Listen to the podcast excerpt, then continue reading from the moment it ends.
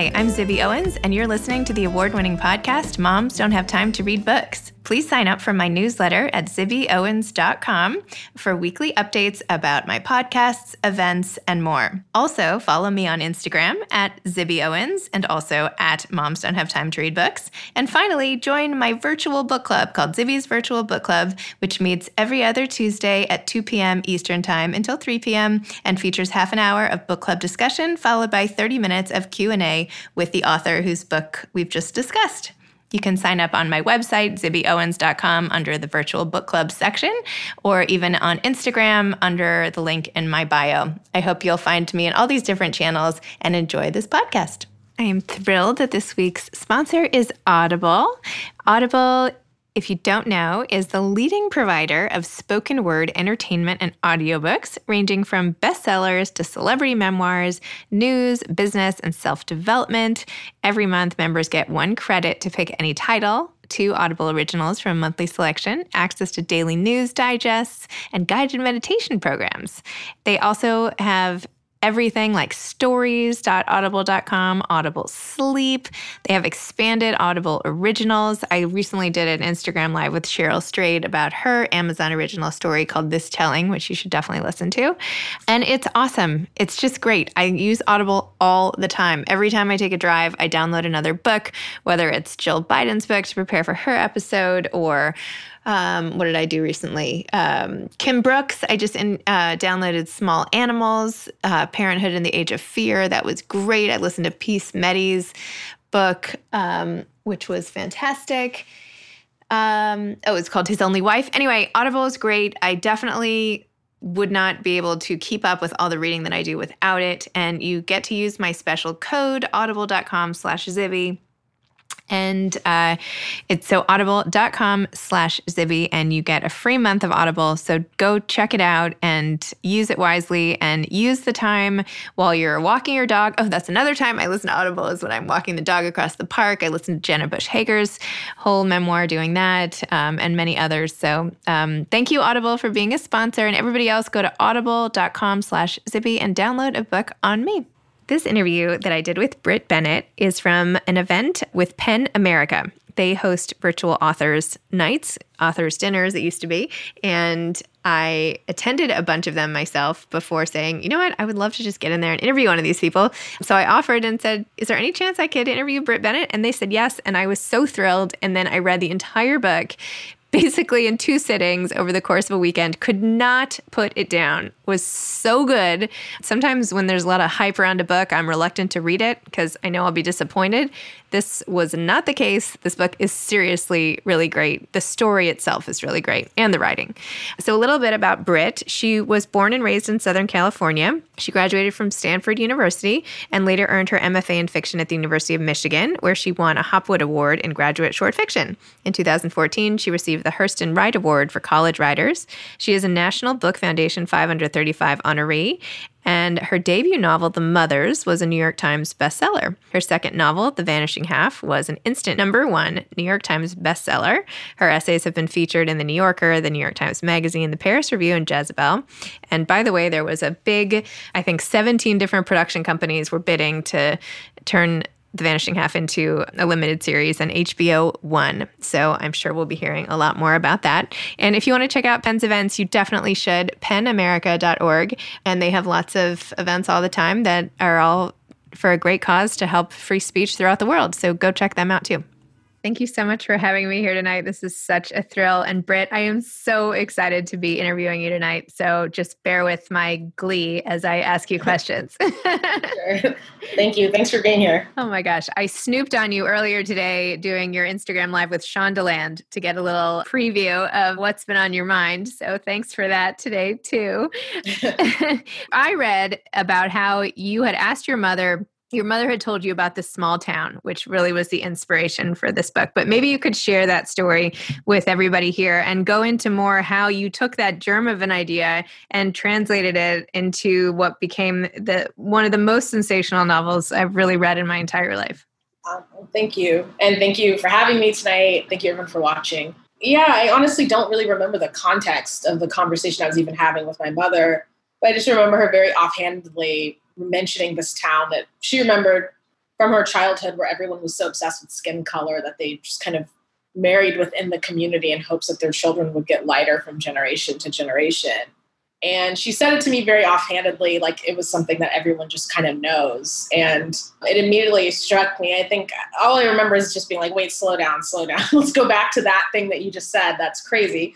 Um, and it immediately struck me. I just wrote it down in my, you know, my phone. I have it in my like my notes when I just jotted down that basic idea. And then and then at the time I was still kind of finishing up the mothers, so I didn't really go back to it right away but it immediately struck me as something that was potentially the setting for a novel. It, it, was an idea of a town that's oriented around this really troubling idea. And I think when you're thinking about a novel, the idea of having something that immediately presents itself as a problem, like immediately this town presented itself to me as a problem. And from there, I thought about, well, what would it be like to be a light skinned person in this town that has this really horrific ideology? And what would it be like to be a dark skinned person in this town? And that was kind of the basis of the idea of these twin sisters whose lives take them in very different directions. So it's one thing to have a little note in your phone and start noodling on a concept, but it's another to then blow it out into all these different interwoven stories across timelines and all the rest. So what happened between the idea and like now? Like how did you how did you craft it to become what it was in terms of process and did you outline it? Like, how did you get it from there to here?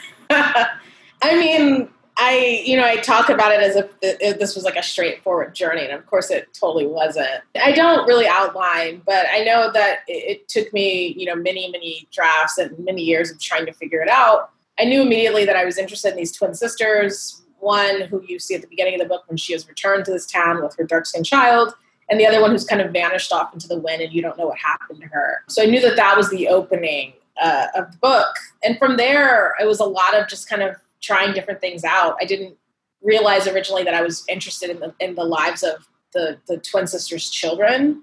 I thought I would just I thought originally it would just be like one half of the book would be one sister and the other half of the book would be the other sister, and that would be really nice and neat. And then I realized I was really interested in their children. I was interested in the men in their lives. I was interested in all these other sort of minor characters that really just kind of gripped me because of their own stories about reinvention and transformation that really appealed to me. So it took a lot of trial and error to try to weave all of those stories in a way that was even coherent, let alone hopefully moving and interesting to the reader.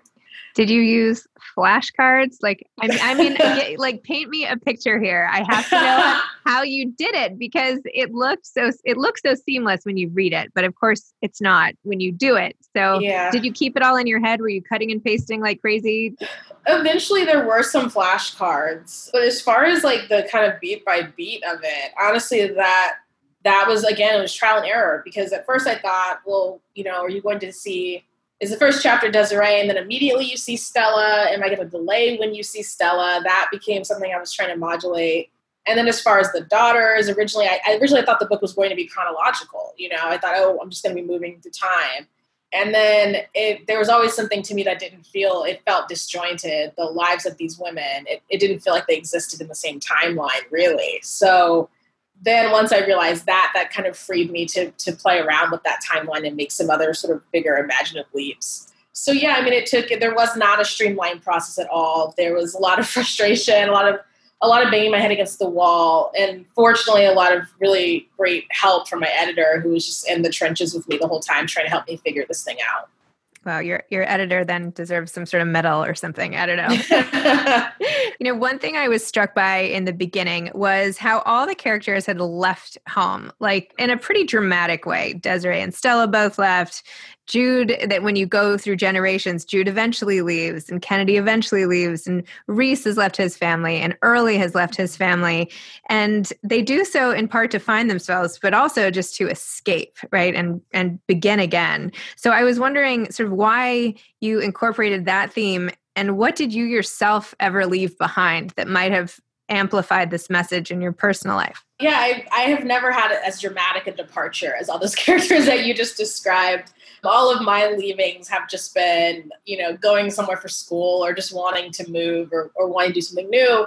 But I think I've always been drawn to that idea of leaving home is something that's, I mean, I think it's inherently pretty interesting, but I also do associate it so much with change. I think that it can be really hard to change who you are when you're around the same people who have always known you to be one certain way versus once you've got get a little bit of distance and then you can kind of try out different people and you can sort of play around with who you are in a little bit of a different way. So i think all of these characters experience that similarly. You know when stella is growing up in this town she kind of dabbles with passing. You know she's tried it before but it's not something she can really get away with because you know she still lives in her mother's house. Like she can't truly commit to this life as a white woman in a way that she finds herself she kind of starts to ease into it more once she and, and, and her sister go to new orleans she can kind of ease more into that life but then fully commits once she has left her sister behind. And i think that's true of a lot of these characters that once they gain that physical separation you can make that kind of mental and emotional separation that is required in order to to become a different person or to become the person that you want to be. So is there a piece of yourself that you wanted to change and like reinvent in a new place? Or is there half of yourself you would like to have vanished Um, I don't know about that, but I but I I do know that you know I, I I think in writing this book I kept thinking about my relationship with my family, which is very close. But at the same time, I think sometimes that closeness can feel sort of claustrophobic. You can feel sometimes kind of trapped into the person. You know, for example, I'm the I'm the youngest child in my family, you know. So there is a sense of always kind of being the baby when you're at home, which can be nice sometimes in ways, and other times can be a little bit frustrating. So I think there are things like that of, of having these roles that you can be, you know, hemmed into. And I'm talking about this in a very kind of, you know, very sort of low stakes way. I think the stakes for all these characters are so much higher of the t- types of roles that they're trapped into and the ways in which they're trying to break free from them. And the way that they transform is so dramatic, right? Everything becomes, everything that you would think is static becomes fluid from race to gender to names. I mean, everything is like in flux constantly in this book. And I think that's what's so unique because you never know who you're getting to know as they get to know themselves. So I wondered if you could just talk a little more about that sense of fluidity that nothing is stable except perhaps love. Yeah, I mean, I, I, think that that was one of the things that really drew me into writing this book. I knew I wanted to write this story that was going to be about passing, but I wanted to write into this kind of literature of passing from my perspective as a 21st century writer. And from my perspective, I think sometimes the sort of most famous passing literature, it kind of essentializes identity in this way. You know, it, it almost sometimes there's something kind of inherently contradictory about those stories because you have a character who's moving one from one category to another which kind of destabilizes those categories. But at the same time there's often a way in which you know if they are you know exposed it's because you know somebody senses that you are black. They like sense an essentialized blackness within you that you cannot rid yourself of. And that is what makes you black because there's something essentially black inside you. Like there are those types of you know those types of kind of understandings of race. So there are ways in which i think a lot of passing stories can actually be they can be sort of transgressive in one way but also sort of this kind of very regressive way of thinking about identity where identity is is essentially fixed within you. And i think for myself i wanted to write against that. You know i wanted to write against that idea that there's anything essential about these identities the idea that there's anything stable about them or that there's anything even clear you know, like Stella's experience of passing when she finally sort of commits to it is that she goes in to get a job and somebody mistakes her for white and she just goes with it. and there's something so absurd about that because she walked into this office building as a black woman and she left as a white woman. And how is that possible? You know, how's that possible? But it is. So there was always something to me very, I think absurd is like one of the one of the words that I was thinking about this, about these identity categories, because again, they determine so much about our lives so the fact that whether Stella is black or white determines whether she can get this job or not. But she becomes white because somebody believes her to be white, and she just says, "Yeah, I am." You know. so so what does that mean? That you know the, the her racial identity determines this like very real fact of can she pay her rent and can she feed herself. But at the same time, it's so flimsy that she can just easily slip into one category. You know. So to me, it was that contradiction between those two things of the very real implications of all of those categories of race or gender, but also just the flimsiness between them and the ways in which they are permeable uh, in ways that we may not easily assume, but in ways that at least I believe to be true. So you must be asked all these questions about identity and all this stuff all the time. Like this must be your I mean, you, like your bread and butter. You must talk about this forever.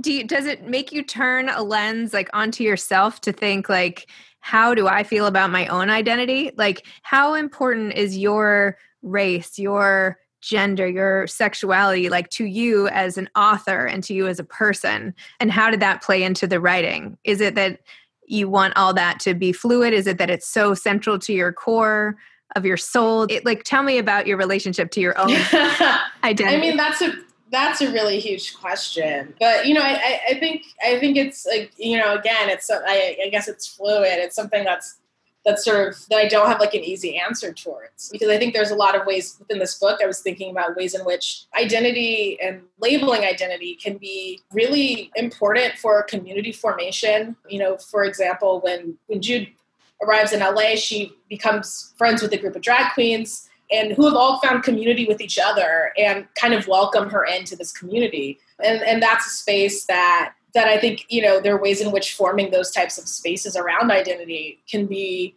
really life saving, you know, and really important. But on the flip side, there are also ways in which labels for certain types of identities can be restrictive and they, that they can feel like they box you in in some way. So I was thinking about that, I think, a lot for the book too, that kind of moving between ways in which any type of labeling can be really liberating and also ways in which it can make you feel trapped and these characters kind of moving between in a lot of those different ways so i think i think in a lot of ways writing the book has has caused me i think to i think more than anything it's caused me to take a step back when i am i mean one i think when i'm speaking because one of the things that I thought about in this book is the way in which identity is so much more complicated than our language allows. So, a good example of that is just Stella's daughter. You know, I still have not really decided a way to racially identify her.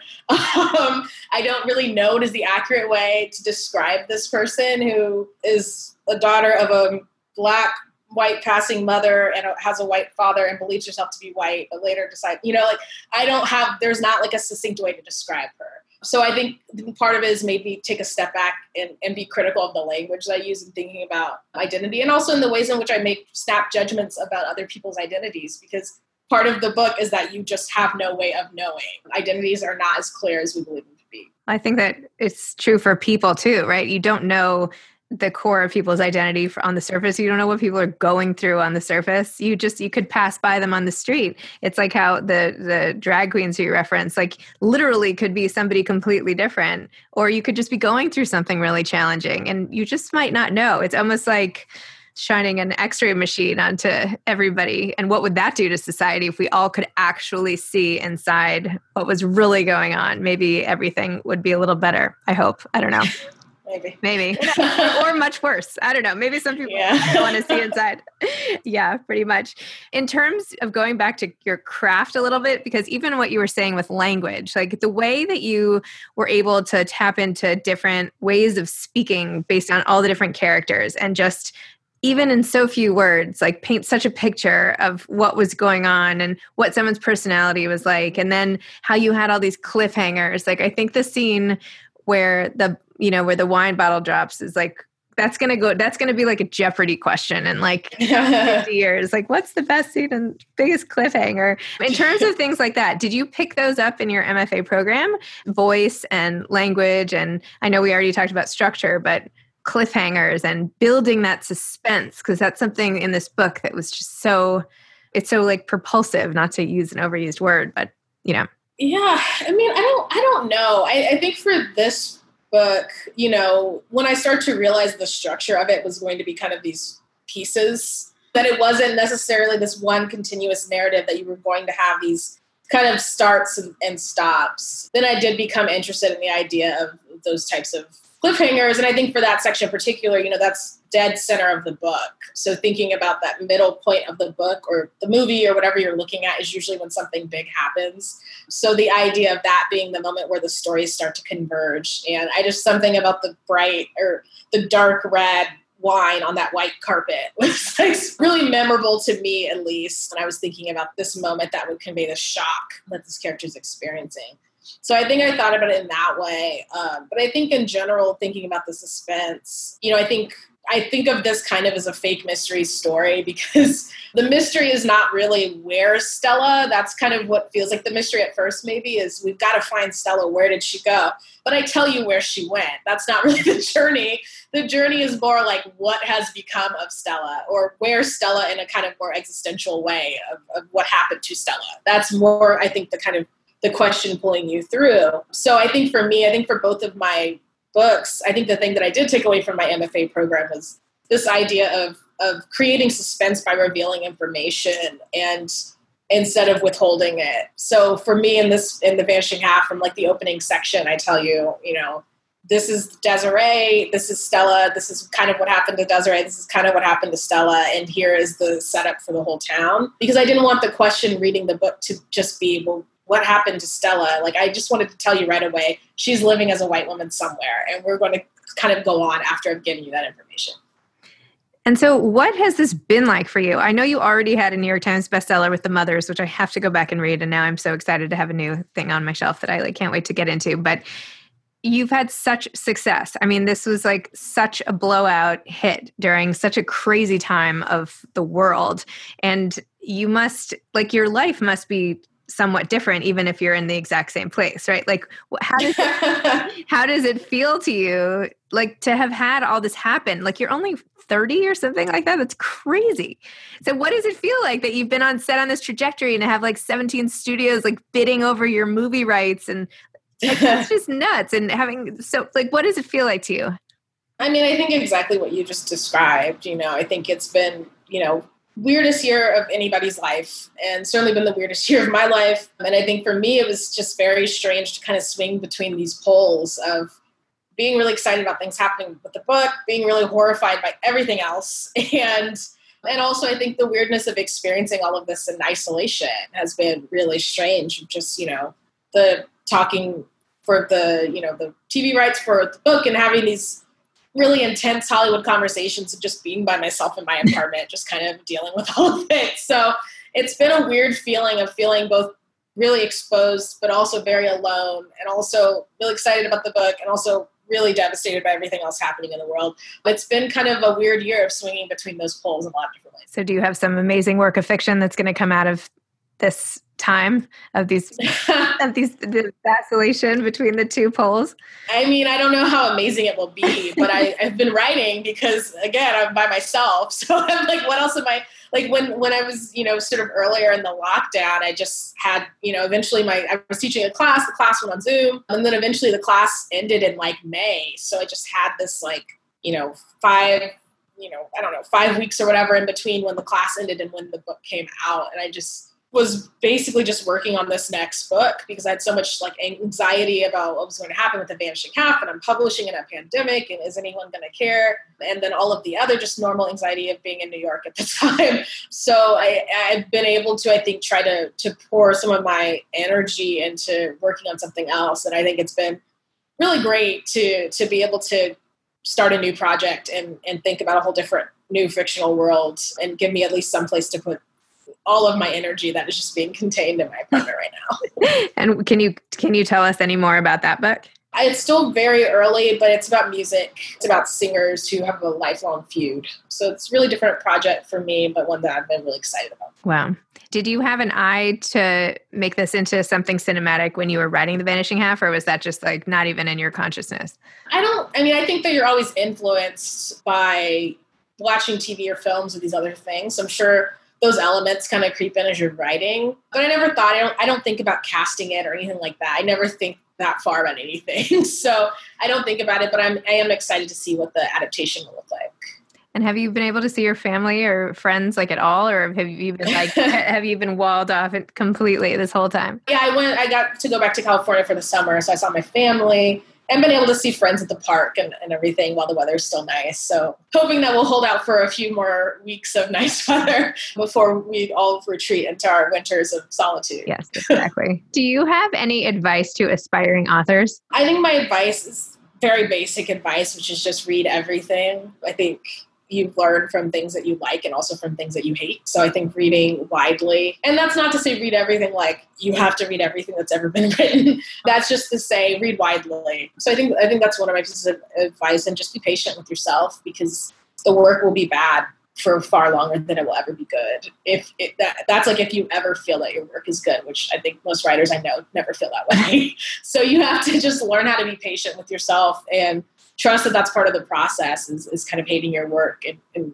the difference is, I think, being able just to stick through it and, and to believe that you can make it better throughout all of the challenges of wrestling with the work. And what, what type of books do you like? Like, what are some of your biggest influences, and what do you like to read, sort of, even when you're tired? Yeah, I mean, different things. I've been kind of doing sort of a slow reader, but I've been doing balancing a lot more nonfiction and fiction these days. Uh, I've reading a lot of biographies because of the new book. So lots of music biographies that I've been reading. Also, you know, just I love generally love fiction. I loved I think the book that I've read recently that I loved the most was Feast Your Eyes by Myla Goldberg, which came out I think last year. It's the structure of the book is like an art catalog where she is describing photographs, but you don't actually see the pictures as you're reading the book. You're just reading descriptions of them. So I love that. I've been thinking a lot about how do you write about art that the reader does not get to actually experience because I'm writing about music that doesn't exist. So it was really cool to see how somebody is doing that with describing pictures that you never get to see. Very cool. Well, thank you. I know everybody else is going to have a lot of questions, so I don't want to monopolize you, but um, thanks for letting me probe into your inner psyche for a few minutes and uh, find out more of the backstory. So thanks. Thanks. Thanks again to Audible for being this week's sponsor. Everybody go to audible.com slash Zibby and you get a month free of Audible on me. Thanks for listening to this episode of Moms Don't Have Time to Read Books. Don't forget to follow me on Instagram at Zibby Owens and at Moms Don't Have Time to Read Books. Also, sign up for my newsletter at zibbyowens.com and sign up for my virtual book club and meet lots of authors on Zoom every other week. Thanks so much to Steve and Ryan at Texture Sound for the sound editing. And thank you to Morning Moon Productions for providing this fantastic intro and outro music.